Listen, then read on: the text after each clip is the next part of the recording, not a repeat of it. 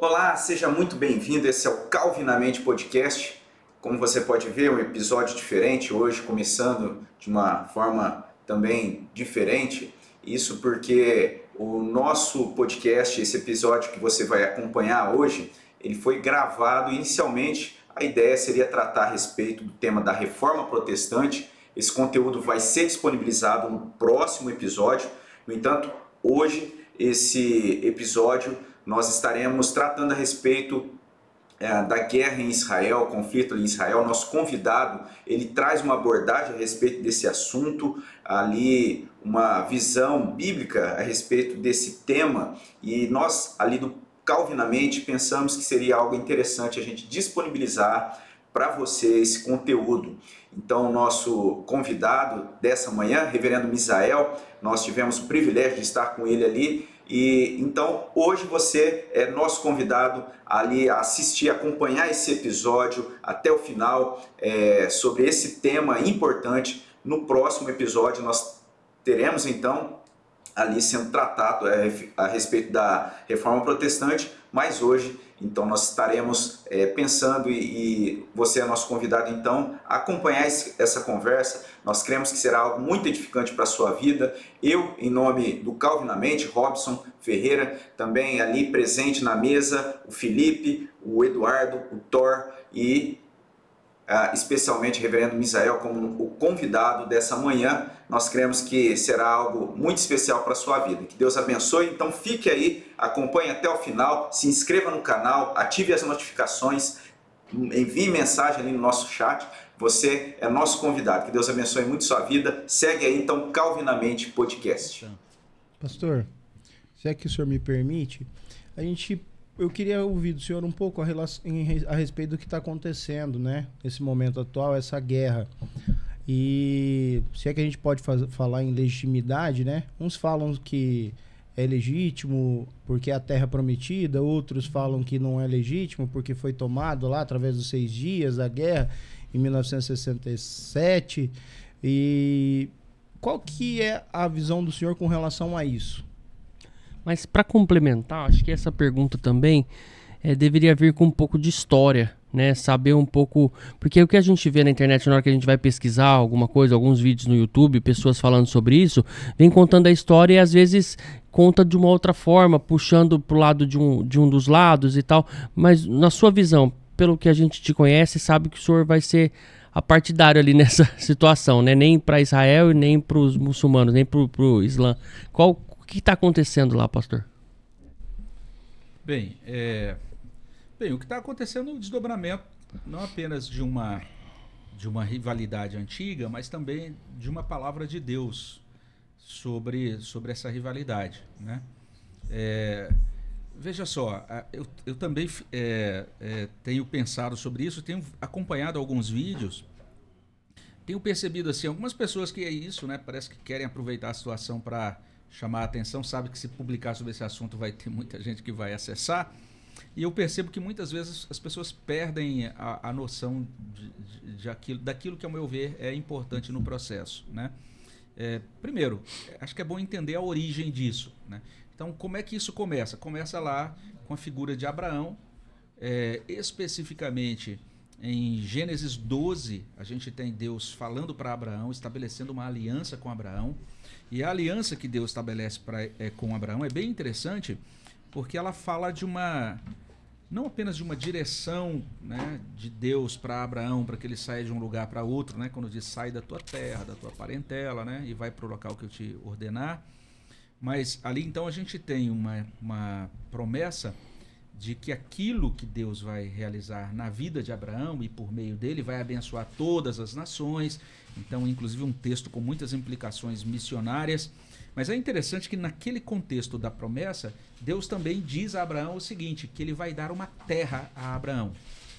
Então perceba que de Gênesis 12, de 1 a 4, a gente tem uma promessa de Deus de que ele dará a Abraão salvação e uma terra. Isso é bem interessante, não é?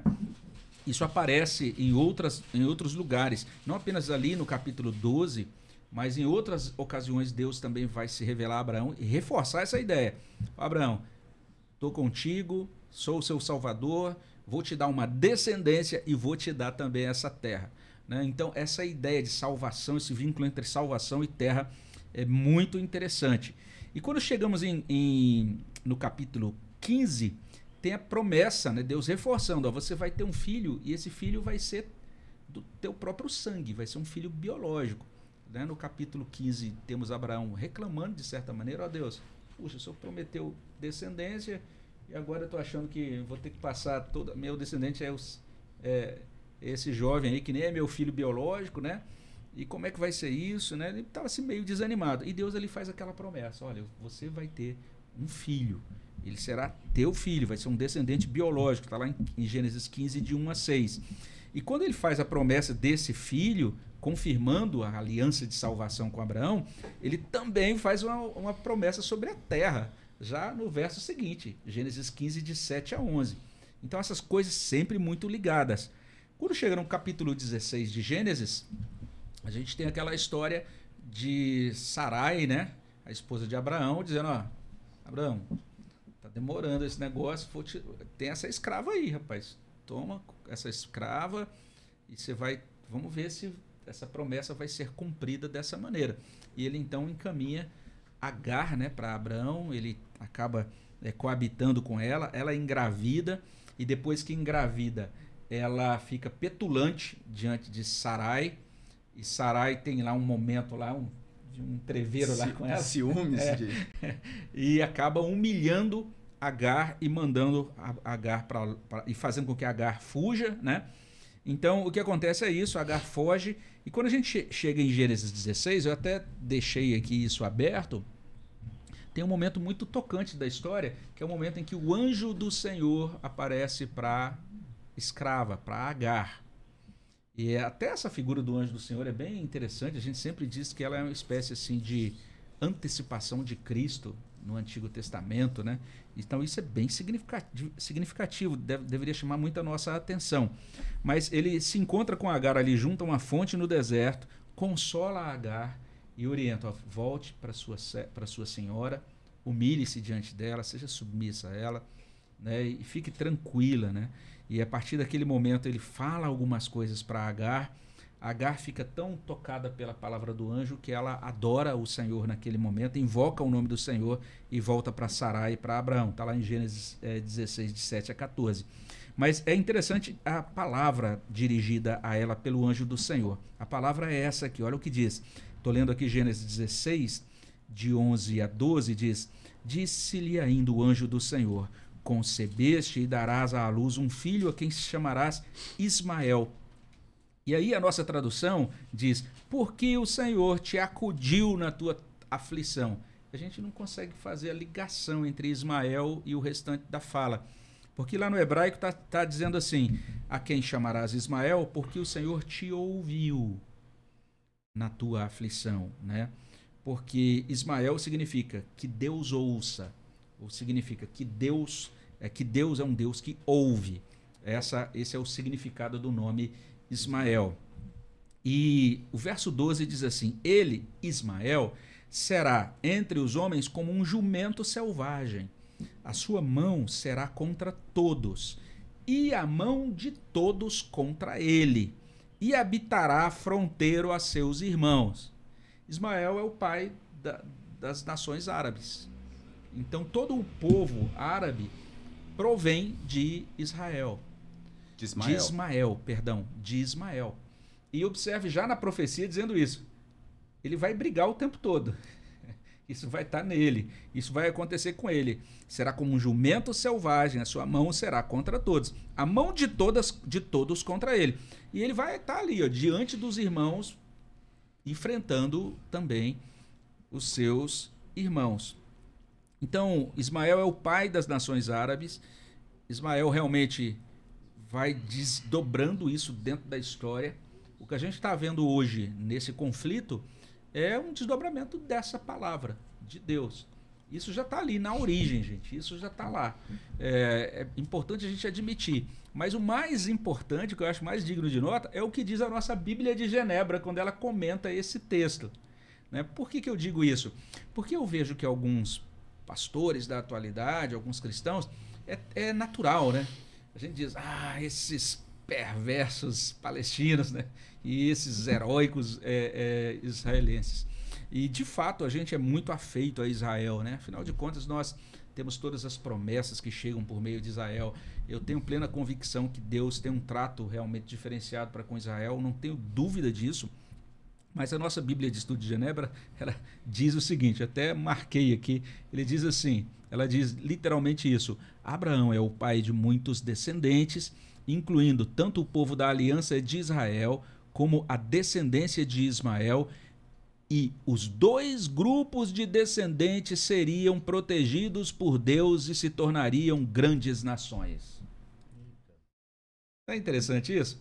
Os dois grupos né, estariam debaixo dos cuidados de Deus, né? Então não é Deus dizendo que apenas né, o grupo de Israel, os descendentes depois de Jacó, né, as doze tribos é que seriam abençoadas por ele. Mas aí, o que ele faz aí para Agar é isso, ele consola Agar dizendo que Agar ela sai, chega no momento ali que ela diz: "Eu e meu filho vamos morrer aqui". E o anjo diz: "Não, vocês não vão morrer, não. Volta para sua serva. O seu filho vai ser dele vão proceder muitas nações, né? E dele então vai vão proceder muitas gentes. Ou seja, o que, que Deus está dizendo? Eu vou assegurar a continuação desse povo, dessa descendência de Ismael. Então isso, é, isso choca um pouquinho a gente, né? porque normalmente a nossa tendência é pensar em Deus com a descendência de Abraão, lá de Gênesis 12, pensando apenas, vamos dizer assim, a partir de Isaac e de Jacó, e não de Ismael. Mas Ismael também é descendência de Abraão. Então isso é muito importante para a gente compreender, né? E aí veja só, a, eu creio que não tem outra maneira da gente enxergar isso senão conforme é, a palavra de Jesus no Sermão do Monte. E eu estou falando, fazendo um material sobre o Sermão do Monte, preparando material lá num curso que a gente está fazendo na igreja. E a palavra de Jesus é tão clara lá em, Mar, em Mateus 5, 43 a 48. Ele diz assim: Ouvistes que foi dito: Amarás o teu próximo e odiarás o teu inimigo. Eu, porém, vos digo: Amai os vossos inimigos e orai pelo, pelos que vos perseguem, para que vos torneis filhos do vosso Pai Celeste, porque ele faz nascer o seu sol sobre maus e bons, e vir chuva sobre justos e injustos. Porque se amardes os que vos amam, que recompensa tendes? Não fazem os publicanos também o mesmo? E se saudardes somente os vossos irmãos, que fazeis demais? Não fazem os gentios também o mesmo? Portanto, sede vós perfeitos, como perfeito é o vosso Pai Celeste. É nesses termos que eu creio que a gente tem que orar agora por essa situação. Orar por Israel e orar pelas palestinas. Sim.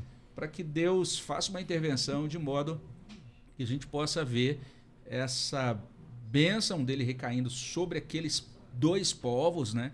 E que possa cessar essa hostilidade, se é que ela vai de fato cessar. Então a gente não sabe quais serão os desdobramentos, vamos dizer, disso, mas a gente já pode falar, pelo menos nesse primeiro momento, que quando a gente pensa aí é, na questão é, do, do conflito, ele não surge agora, não é algo recente. É algo que está lá no nascedouro, né, nas origens mesmo, está é, tá lá no surgimento dos dois irmãos. A outra coisa é a seguinte, é que eu tenho visto é, muita gente assim tentando é, descrever esse conflito atual como assim numa linguagem apocalíptica, dizendo, olha, esse conflito agora é o cumprimento. Aí citam trechos de Apocalipse, né? Já vi um trecho, um, um material em que inclusive o indivíduo interpreta uma profecia de Apocalipse e junta ali, por exemplo, não apenas a totalidade dos povos palestinos, mas também a China no meio dessa profecia, Isso. e diz então que a partir daí está se desdobrando aquilo que estava previsto nas profecias, etc. É, eu tenho que dizer que eu respeito, né, do ponto de vista aí da pessoa que defende esse tipo de interpretação, mas é, a gente precisa compreender que Israel, e tem um, um, material muito interessante que foi publicado por aquela Aline lá, né, o Israel com a Aline, né, uhum. e ela chama atenção para, olha, fala, ó, não é a primeira guerra de Israel, e eu falei, puxa, é mesmo, vou dar uma checada. Aí fiz aqui só um apanhado rápido de, algumas, de alguns embates, então vejam só, é, a gente teve. Israel teve a chamada Guerra da Independência, E é muito interessante que naquela, naquela, naquele momento, né, é, 1% da população de Israel morreu na, guerra, na chamada Guerra da Independência. Essa guerra é chamada pelos, pelo povo de Israel de Guerra da Independência. É chamada pelos palestinos de Al-Nakba, ou seja, a catástrofe. Né? Ela foi iniciada em 15 de maio de 1948 terminou após, após alguns acordos de cessar fogo entre fevereiro e julho de 1949. Ela foi declarada pelos Estados Árabes, né, que rejeitaram o plano da ONU. A ONU fez um plano dizendo: ó, é, nós vamos ter a Palestina, né, e vamos ter também é, um Estado então dividido, né, entre árabes, o povo árabe e o povo e o Estado judeu. E naquele momento, Israel lutou contra a Liga Árabe. A Liga Árabe era constituída de Egito, Iraque, Transjordânia, Líbano, Síria, Arábia Saudita e Iêmen. Então, lutou contra toda essa liga. É, eu acho impressionante isso, a quantidade de inimigos que ela teve que enfrentar naquela guerra. Acabou com o resultado, então, de vitória para Israel. Perdeu, como eu falei, aí, cerca de 1% da população. Depois teve a Guerra de Suez contra o Egito nos anos 50, 1956. Israel foi apoiada naquela ocasião pelo Reino Unido e França. Teve a vitória de Israel, né, com um adiamento aí, os egípcios queriam invadir regiões de Israel, tiveram que retornar. Depois teve a Guerra dos Seis Dias em 1967, outra guerra impressionante porque foi contra o Egito, a Síria, a Jordânia, o Iraque, o Kuwait, a Líbia, a Arábia Saudita, a Argélia e o Sudão. E olha a quantidade, todo mundo contra Israel. Né? Israel... Nessa guerra consta aí alguns fatos assim que eles vão é, mencionar miraculosos é, assim, né? Miraculosos. Olha, tem vários relatos nesse sentido de coisas que aconteceram, porque realmente foi totalmente contra toda a lógica, né? Uhum. Considerando grande quantidade de inimigos por todo lado, né? Você não tem nem como respirar, por qualquer lado que você olha, você está sendo atacado. Depois teve a guerra do Yom Kippur em 1973, o Israel contra o Egito, a Síria e o Iraque. Teve ali a chamada vitória tática de Israel, né? um cessar-fogo, levou a uma conferência chamada Conferência de Genebra, que foi até encaminhada ou presidida ali é, por um, um, diplomata muito famoso que já morreu, chamado Henry, Henry Kissinger. E o Henry Kissinger ele foi muito assim muito sábio no modo como ele encaminhou muita coisa ali e teve alguns desdobramentos muito positivos no longo prazo essa conferência de Genebra. Depois teve a Guerra Civil Libanesa de 1975 a 1985. E ali então é interessante que Israel lutou junto com um, grupo chamado Exército do Sul do Líbano contra a, o, a chamada OLP contra a Síria e também contra o movimento nacional libanês. Esse chamado Exército do Sul do Líbano é uma milícia cristã libanesa que se juntou com Israel ali para combater a chamada Organização para a Libertação da Palestina, né? E outros e esses outros grupos aí.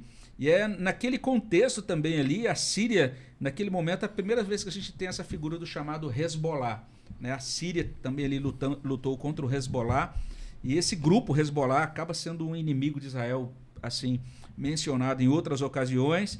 E basicamente é uma organização que foi fundada na época ali para é, apoiar o regime é, daquele, daquele Ayatollah Khomeini no Irã. Né? Então esse grupo foi ganhando corpo de certa forma e acabou sendo bastante assim se, opor, se opondo bastante a Israel. Mas o final dessa guerra foi esse, né? A, OL, a OLP foi deposta do Líbano por Israel em 1982 e também pela Síria. A liderança, vamos dizer assim, da OLP toda foi teve que ficar exilada, vamos dizer assim. Depois teve uma outra operação chamada Operação Litânia em 1978, Israel e esse exército do sul do Líbano contra a OLP. E aí o resultado foi a retirada da OLP no sul do Líbano. Depois teve um outro conflito no sul do Líbano em 82 a 2000. Mais uma vez Israel e esse exército do sul do Líbano contra a OLP, a Síria, a, o Hezbollah e a chamada Frente Nacional de Resistência Libanesa.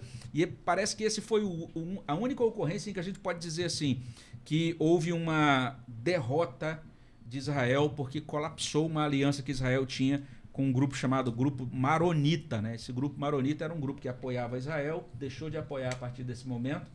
Esse grupo Maronita, para vocês terem uma ideia, é uma comunidade cristã árabe que foi anexada à Igreja Católica no século é, e que criou uma espécie de milícia cristã que ajudava Israel em algumas, alguns enfrentamentos. E a partir desse momento, por isso que é considerado uma derrota para Israel, no sentido de que esse grupo deixou de ser um apoiador oficial de Israel.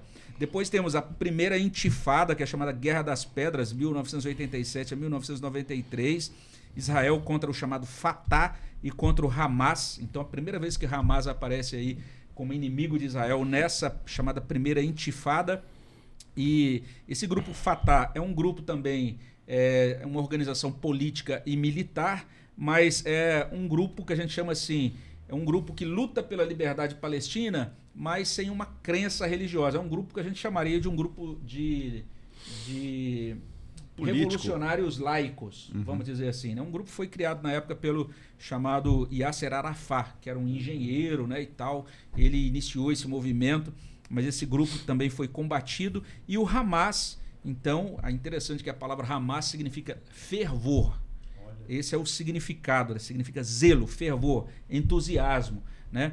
E o Hamas então surge nesse momento. Esse é um movimento islamista palestino que tem uma orientação que a gente chama de orientação sunita ele, ele começou como uma entidade filantrópica para ajudar o povo, creches, escolas, né? com isso ganhando o apoio, vamos dizer assim, da população, mas se tornou realmente um, um militar. Ele tem esse lado filantrópico, tem um braço político e tem um chamado braço armado. E o Hamas é interessante isso, ele hoje é o grupo mais ativo, especialmente em Gaza. A gente pregou esses dias sobre a conversão do eunuco, lembra lá que Sim. Felipe uhum. foi lá para o caminho de Gaza, né? Então ali foi o lugar onde aconteceu aquilo, né? Então é interessante que o lema do Hamas é o seguinte: Alá é o nosso objetivo, o profeta é o nosso modelo, o Corão é a nossa constituição e a jihad é o nosso caminho. Jihad é a guerra santa. A jihad é o nosso caminho e morrer pela causa de Alá é a nossa maior esperança. Isso está lá no artigo 8 da Carta de Princípios do Hamas. Credo. credo é o credo apostólico ramazístico, né, sei lá. Então é isso. Então eles entendem isso, gente. Morrer pela causa é isso. Nós existimos para isso. Então eles estão ali e eles não, não vão parar, não vão deixar de encaminhar iniciativas. Tanto é que teve esse, esse enfrentamento né, da primeira intifada, 1987-1993 ele resultou no chamado Acordo de Paz de Oslo, né? E ali é, foi a Autoridade Nacional Palestina foi reconhecida, foi estabelecida e a OLP pela primeira vez reconheceu Israel. Então todo mundo pensou, ah, agora resolveu o problema. O que aconteceu? 2000 teve a segunda intifada, Israel contra quem? Contra o Fatah e contra o Hamas. Teve a vitória de Israel, foi construída uma barreira israelense na fronteira com a Cisjordânia. Depois teve a Guerra do Líbano de 2006, Israel contra o Hezbollah. Alguns dizem que terminou em empate, porque teve um cessar-fogo. As duas partes, de certa maneira, disseram nós ganhamos, mas é isso, né? Foi um negócio meio é, indefinido. Uma briga do colégio. É, mas teve lá, acabou resultando numa resolução da ONU, né? Resolução 1701, no sentido de, pelo menos em teoria, estabelecer espaços, territórios e procedimentos que deviam ser é, é, seguidos. Mas 2006, né? ou melhor dizendo, 2008 até 2009, Operação Chumbo Fundido, Israel contra Hamas. Então, é, foi uma, uma, operação que resultou assim de forma muito positiva para é, em benefício de Israel, porque aquela lista de ataques de foguetes palestinos contra Israel foi re, drasticamente reduzida. Então, essa ideia de soltar foguete contra Israel a partir de Gaza sempre teve. Em 2008, com essa operação chamada Chumbo Fundido, eles disseram: Agora parece que resolveu, vai diminuir esse negócio. Em seguida, em 2012, teve uma outra operação chamada Operação Pilar Defensivo. Israel, novamente, contra Hamas. E aí, eles aquilo é, fez com que fosse é, cessado o fogo, fosse cessada essa liberação de foguetes ali da faixa de Gaza contra Israel por um tempo. E em seguida teve a chamada Operação Margem Protetora em 2014 também Israel contra Hamas. E aí é interessante, interessante que houve essa cessação quase permanente do lançamento de foguetes contra Israel. E Israel, naquela ocasião, disse assim: Nós destruímos toda a infraestrutura do Hamas. Isso em 2014. O que acontece? 2021 tem um chamado conflito israelo-palestino, Israel contra Hamas de novo. Os dois lados disseram: ganhamos. E foi declarada uma espécie de trégua, né? vamos dizer assim. Mas em 2023 começou a chamada Operação Espadas de Ferro, Israel contra Hamas. Antes da deflagração dessa guerra, agora. Então a gente percebe que é um conflito permanente. Esse conflito, de certa maneira, está sempre atualizando Gênesis capítulo 16. Né? Onde ele vai dar? A gente não, tá, não sabe ao certo, na minha opinião. Né? Eu creio que a gente não tem como dizer acertadamente que é o cumprimento é exatamente daquela é, daquela guerra específica ou aliás é o cumprimento exatamente daquela profecia específica e aí algumas pessoas citam o sermão apocalíptico de Jesus né ali em Mateus 24 especialmente Mateus 24 6 e 7 diz assim certamente ouvireis falar de guerras e de rumores de guerras Vede, não vos assusteis, é necessário assim acontecer, mas ainda não é o fim. Porquanto se levantará nação contra nação, reino contra reino, haverá fomes e terremotos em vários lugares. É, a partir dessas, dessa profecia de Jesus, alguns dizem: está vendo como está se cumprindo realmente a profecia e essa guerra é o cumprimento dessa profecia? Uma coisa que a gente pode dizer é: toda a história é atual, gente. Tudo o que está acontecendo dentro da história hoje em todas as frentes, em todas as áreas, está cumprindo a palavra de Deus. Essa é a primeira coisa que a gente pode dizer. Mas, e aí alguns pegam, tá vendo? Agora guerra em Israel. E alguns dizem, você viu também que domingo foi noticiado terremoto no Afeganistão, né? Então, guerras, terremotos, né? A questão da fome. É, quando a gente pensa na fome, são 828 milhões de pessoas hoje passando fome no mundo, né? Isso foi dado aí agora pelo relatório do Índice Global de Fome é, por uma organização lá da Alemanha. Pelo menos 193 milhões com fome severa. E o grande fato é, sim, tudo isso se encaixa no sermão profético de Jesus. Mas isso, esse, essas coisas têm se repetido ao longo da história, desde a época de Jesus até hoje. Não é? Então, para a gente identificar exatamente qual é a guerra que está cumprindo, né? é a guerra final que vai abrir os portões para a deflagração de todos aqueles processos apocalípticos e tal. É, primeiro, Jesus diz o seguinte: com relação àquele dia, ninguém sabe com certeza, ninguém sabe com certeza quando vai acontecer o fim do mundo. Só Deus. Jesus fala isso no mesmo sermão de Mateus 24. Ele diz: A respeito daquele dia e hora, ninguém sabe, nem os anjos dos céus, nem o filho, senão o pai. Então, eu acho que é quando se você está aí acompanhando, né, e tá, puxa, mas tem determinada pessoa que eu sigo e está dizendo, encaixando um monte de profecias, dizendo que agora exatamente é o momento da manifestação do anticristo ou do apocalipse, etc. Eu acho meio problemático, porque na verdade essa pessoa não está autorizada a fazer isso, porque Jesus disse só Deus sabe aquela hora. Os mesmos, os mesmos textos são, foram usados para a Síria lá. É, não, você pode fazer um, um, uso desses textos, eles vão se encaixar em diversas. Guerra, né? Ó, tem um livro do Até no Rio de Janeiro encaixa. É, não. É, é isso. Ó, tem um livro do Alvin Toffler, tem um, um autor que hoje é, não é muito lido, mas o Alvin Toffler, ele, ele foi um indivíduo muito interessante como uma pessoa que analisou a história no século passado. Ele tem um livro intitulado Guerra e Antiguerra. E ele mostra estatisticamente nesse livro dele, e lógico, é um livro datado, né? Ele escreveu aí na última, faltando aí 30 anos para terminar o século passado, ele mostra que pelo menos até 1980 por ali, é, 1900, meados de 1970 para até o final, a, a, até aquele momento, desde 1 de janeiro de 1900 até é, ali meados de, de 1970, 80, é, o mundo, no mundo, só teve uma semana sem nenhum conflito armado. Sempre teve guerra. Então ele vai dizer isso. Essa questão da guerra na história humana enquanto a gente está aqui, tem algum país, tem alguma nação, em algum lugar do mundo está havendo algum conflito armado, está havendo algum embate entre nações, entre poderes.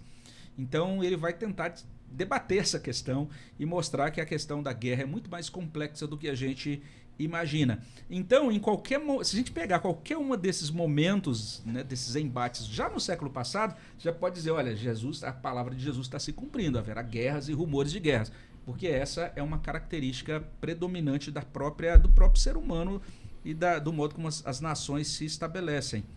Mas como que a igreja deve se portar e deve reagir, por exemplo, diante desse fato? Israel está em guerra, né? E agora, será que está se cumprindo? Será que estamos nos últimos dias? O que cabe a nós fazer? E aí a gente se lembra de Atos capítulo 1, porque lá em Atos capítulo 1, a partir do verso 6 até 8, acontece um diálogo bem interessante, porque os discípulos chegam para Jesus falou, e dizem para ele assim: Senhor, e agora? Chegou o momento de restabelecimento, restauração do reino de Israel, chegaram os últimos tempos, né? E Jesus diz: Olha, não cabe a vocês cara, conhecer esses tempos e épocas. Não cabe a vocês, não cabe à igreja ficar perscrutando sobre isso. O que cabe a vocês é pregar o evangelho. Mas recebereis poder ao descer sobre vós o Espírito Santo e sereis as minhas testemunhas. Amém. Basicamente é isso. Chegou a hora do fim, chegou a hora da restauração do reino de Israel, né? Jesus está dizendo: não perca seu tempo com essas cogitações, né? Não compete a vocês conhecer os detalhes. Vão se ocupar com alguma coisa que realmente seja útil nesse momento. Isso. Qual é? Vocês vão receber o Espírito, vocês vão ser testemunhas do meu amor e da minha salvação para todas as nações. Sem falar também que isso tem causou muito prejuízo na igreja, é, falando não, ó, tal ano é isso que vai acontecer e vai acabar o mundo. E aí as pessoas escutando isso e não acabava, gerou muito a questão de desacreditar. Especulação, né? Gerou muito ceticismo. ceticismo Hoje né? algumas pessoas até são bastante cínicas, é. né, com relação a isso. Uhum. Você percebe que às vezes até fazem chacota disso em filmes, né, é. em séries, colocam lá um indivíduo com a faixa pregando, né, Jesus é. voltará. Uhum. Você fala, esse é o tipo louco da praça e tudo mais porque às vezes a igreja resvalou nisso. Tem algumas seitas, que é o caso da, da Igreja Adventista, em que a fundadora da Igreja Adventista, Ellen G. White, ela estabeleceu datas é. da volta para a volta de Cristo que não aconteceram. Aí depois agora a igreja falou: "Não, é porque vocês não entenderam bem o que Ellen G. White quis dizer". E aí uma série de releituras das profecias dela. Uh, e no meio evangélico, de vez em quando, aparece alguém que tenta estabelecer essas leituras eu me lembro, na minha época de mocidade, tinha um livro de um indivíduo chamado Hal Lindsey, A Agonia do Planeta Terra, em que ele colocava em detalhes assim como é que ia ser a volta de Cristo ele colocava uma descrição tão gráfica que você até imaginava os tanques de guerra, né? Quais os exércitos que estariam envolvidos, quais as nações e coisa bem detalhada mesmo. E aquele livro foi um best-seller. Todo mundo lia aquele negócio e todo mundo ficava preocupadíssimo com essa questão, porque era uma época que estava ali na em plena Guerra Fria, né? A gente dizia, gente, o que, é que vai acontecer? Presidente dos Estados Unidos vai acordar de mau humor, vai apertar o botão lá, vai explodir a Rússia, ou então vice-versa, e o que vai ser do resto do mundo. Todo mundo morrendo de medo de o mundo acabar de uma hora para outra por, meio, por conta daquele, daquela situação super complicada naquele momento histórico. Depois passou aquela fase, aí veio um outro autor né, escrevendo aí um outro livro também que ele entra em uma, vários detalhes sobre isso, né, o chamado Deixados para Trás virou até filme. O pessoal, nossa, isso aí, isso agora entendi como é que vai ser o fim do mundo. E cada um então vai propondo essas leituras. Mas é, nem sempre essas leituras condizem de fato com a palavra de Deus. Às vezes a pessoa pega um, um versículo ou um texto fora do contexto, força bastante ali a sua hipótese, né, vamos dizer assim. Mas parece que o que Jesus faz de modo muito próprio em todas as falas dele no discurso profético é que eu posso dizer com segurança é o seguinte: a história está tá arrumando para uma consumação. A história vai chegar esse momento em que o filho do homem vai descer dos céus com poder e muita glória. Mas uma das coisas que ele diz desse contexto, ele diz assim: e será pregado o evangelho do reino a todas as nações. Então virá o fim. Então daí a igreja tem que se ocupar com missão, com a missão, com a pregação do evangelho. A única coisa que a gente pode fazer, que está ao nosso alcance, que tem relação com o fim, é pregação do evangelho. Qualquer outra coisa, a gente está trabalhando em cima de cogitações, de hipóteses, né, de ideias que não são muito úteis e que às vezes só estão ajudando as pessoas, fazendo com que as pessoas se tornem cada vez mais preocupadas. Aconteceu algo semelhante na pandemia. Na pandemia, muita gente dizendo: olha, o anticristo está assumindo, ah, não sei o que, uma série de teorias de conspiração, um monte de crentes assim apavorados. Ao invés dos cristãos, por conta da sua fé, mostrarem serenidade, paz, porque confiam no Deus que é o Senhor da história, muitos deles perderam o centro né, é, psicológico, ficaram totalmente transtornados, porque deram ouvidos a, a conteúdos que foram trazidos dentro da internet, tentando interpretar a pandemia, tentando interpretar a política por determinada ótica e aquilo tirou o crente do equilíbrio bíblico dele. Então, qualquer coisa que tire a gente da paz do Senhor, né? A ideia é essa: deixo-vos a paz, a minha paz vos dou, né? O convite de Jesus: vinde a mim todos vós que estáis cansados e sobrecarregados, eu vos aliviarei. Qualquer coisa que coloca sobre os crentes um fardo que os deixa aterrorizados, é, eu creio que é muito difícil a gente dizer que isso vem de Deus, né? Eu acho que o bom temor que a gente deve ter é o temor de pecar e de desagradar o nosso Deus. Mas o temor do futuro não deveria estar no nosso coração. Né? A gente pode até dizer, eu não sei o que me traz, mas eu sei quem controla a história, né? E quem vai e quem está comigo até o fim, que é o e, nosso, que é o nosso Senhor. E é isso que deve confortar o nosso coração, né? É isso que deve confortar o nosso coração, é isso que deve nos dar esperança, porque porque você vai estar todo mundo dizendo, o apocalipse vai chegar. E a gente então a gente vai dizer, vamos plantar um jardim, vamos cuidar da horta, né? Vamos continuar cuidando da criação que Deus nos deu. Mas e se tudo acabar amanhã? Bem, eu não tenho controle sobre isso, mas eu posso continuar como um agente, né, de Deus dentro dessa criação, cumprindo esses mandatos, né, espiritual, social e cultural. É, e caminhando com Deus nesse mundo com esperança nele. É interessante que assim a gente, para quem está acompanhando, talvez a gente saiu fora da, daquela proposta de falar sobre a reforma, mas é isso, o que a gente entende como uma postura reformada é tentar é olhar necessariamente para tudo aquilo que acontece sobre é, assim com essa preocupação de estar vivendo biblicamente a vida, né? Estar assim sobre o governo de Deus, sabendo que Deus está na condução. Então até a gente comentou rapidamente com relação ao próprio valor das institutas, a, a postura de Calvino em, em, trazer esse equilíbrio. Isso foi algo marcante né, para o impacto da, da, na igreja. E, e, diante desses fatos que a gente está é, acompanhando, né, acontecendo hoje, a gente ter essa disposição, coração de se colocar diante de Deus, de colocar a vida é, confiado no Senhor, né, desfrutando dessa paz, dessa segurança nele, né, e, e, cumprindo aquilo que a palavra de Deus nos traz. Então isso eu vejo que tem toda essa relação. Até a gente está gravando hoje o episódio. A, a nossa ideia de estar tá colocando ali nas vésperas é, da comemoração do Dia da Reforma, né, no dia 31. Hum, e a nossa dedicação deve ser essa, de estar tá preocupado em proclamar a respeito do Evangelho e orar né, pela paz como pacificadores, orar para que Deus esteja agindo ali de maneira soberana, trazendo a paz e, e, quem sabe até lá já não esteja isso sendo já desfrutado de, um, de uma trégua ali, né? Se isso for do agrado de Deus, Amém. mesmo que momentaneamente, já que é algo que realmente está na palavra de Deus, que é, historicamente isso vai perdurar, uh, assim, esse confronto, mas a gente ter essa, essa postura bíblica, né, coerente com a palavra de Deus, de ter a segurança e a tranquilidade é, em Deus e naquilo que realmente está na palavra de Deus. É, é, interessante que o movimento reformado faz isso, né?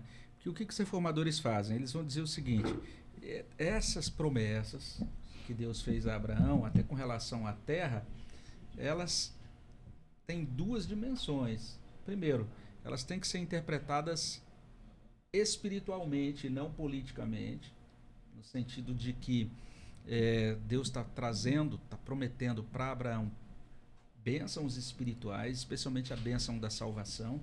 Então é a leitura que tanto Lutero quanto Calvino fazem, é, por exemplo, da figura de Abraão à luz da carta de Paulo aos Romanos e da carta aos Gálatas. Né? Então Paulo vai dizer, olha, É, Abraão creu, isso foi imputado a ele agora como justiça, e agora Abraão desfrutou de bênçãos espirituais em Cristo, e aqueles que creem também desfrutam também dessas mesmas promessas de Abraão. Uhum.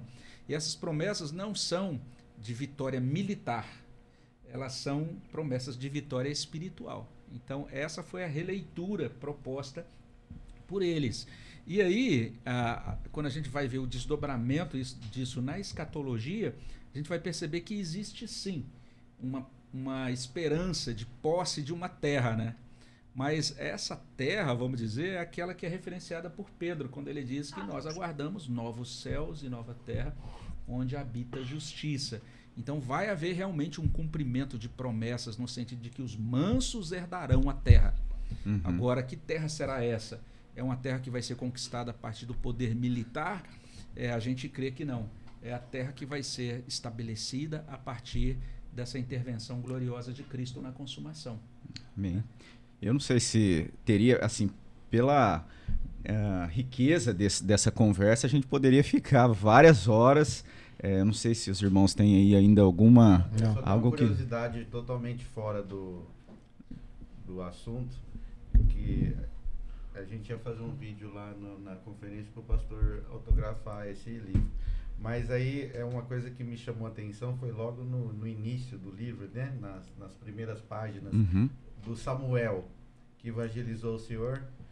É, o Samuel é vivo ainda, onde ele mora, ele é, me chamou muita atenção. É, esse é o ponto. Nunca mais eu tive contato Nunca com mais. ele.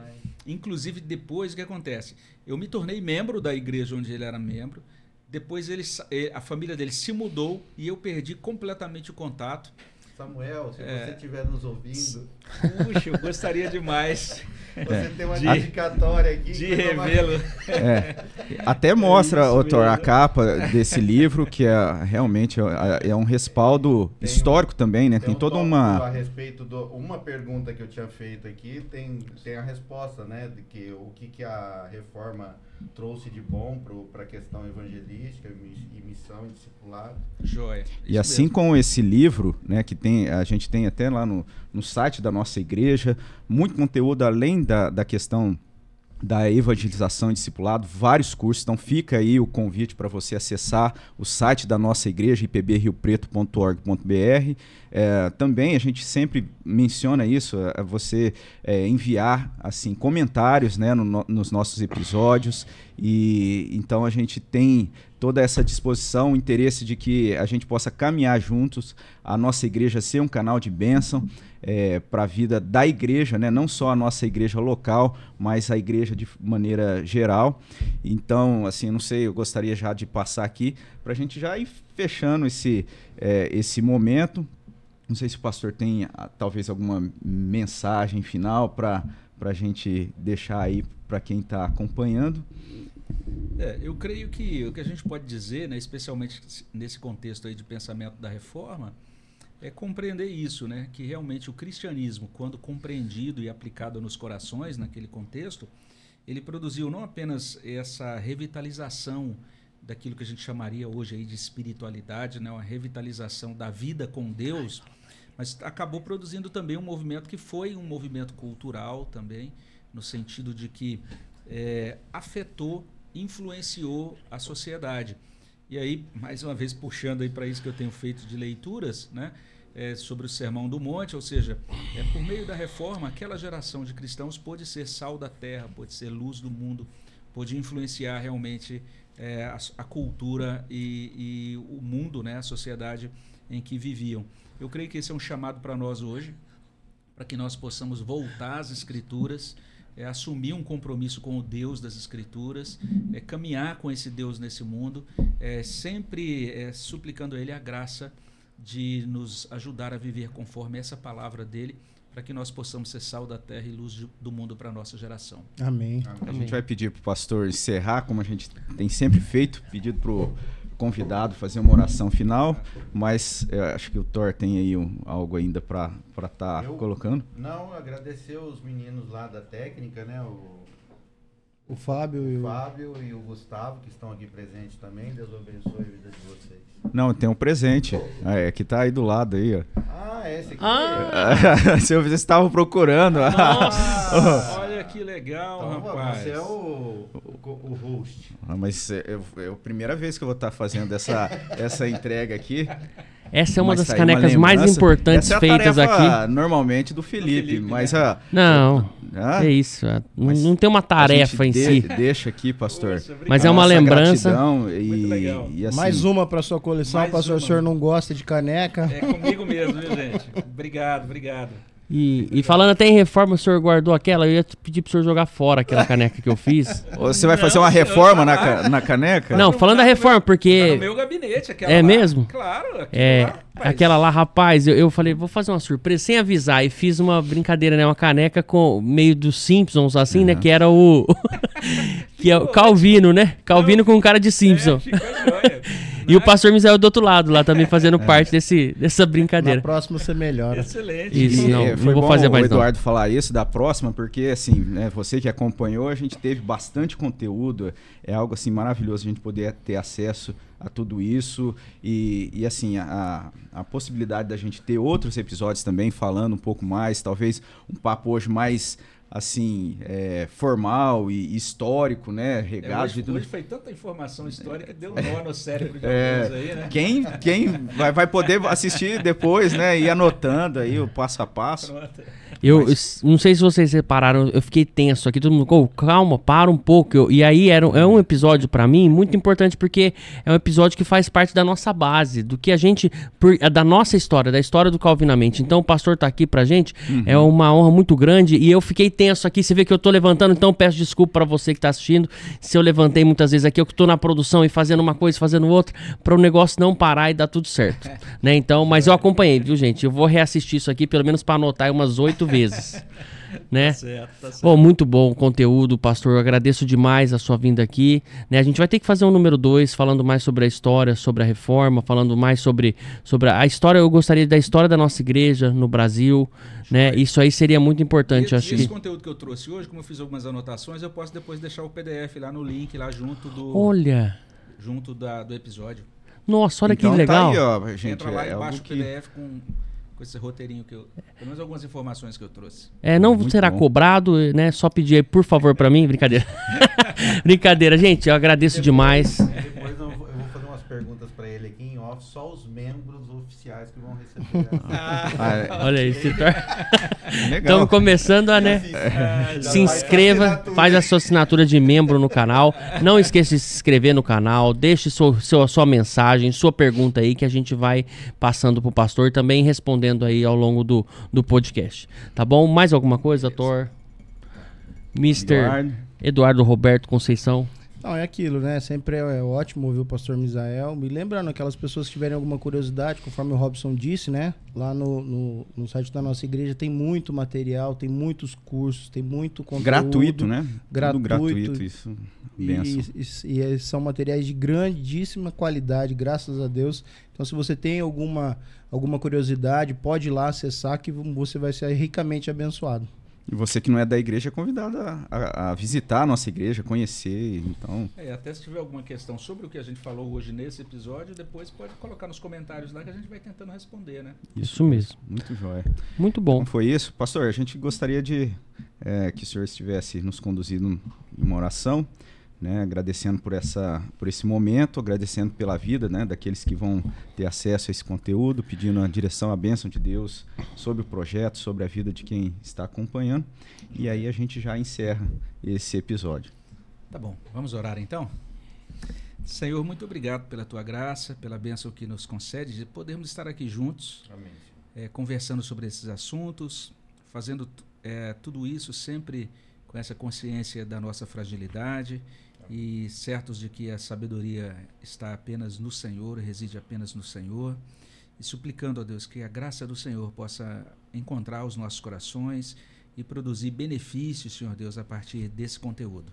Nós queremos agradecer por esse momento também fraterno, pela, pelo vínculo que temos uns com os outros por meio de Jesus, por toda essa equipe também que está auxiliando aqui nos bastidores, por todas as pessoas que estão acompanhando ou que acompanharão, que assistirão a, a esse podcast, que a bênção do Senhor possa encontrar cada uma delas e que a tua graça possa estar sobre os nossos corações. Amém. Nós pedimos no nome de Jesus. Amém. Amém. Então foi isso, Calvinamente Podcast. Espero você no próximo episódio. Que Deus abençoe. Amém. Amém. Amém. Valeu.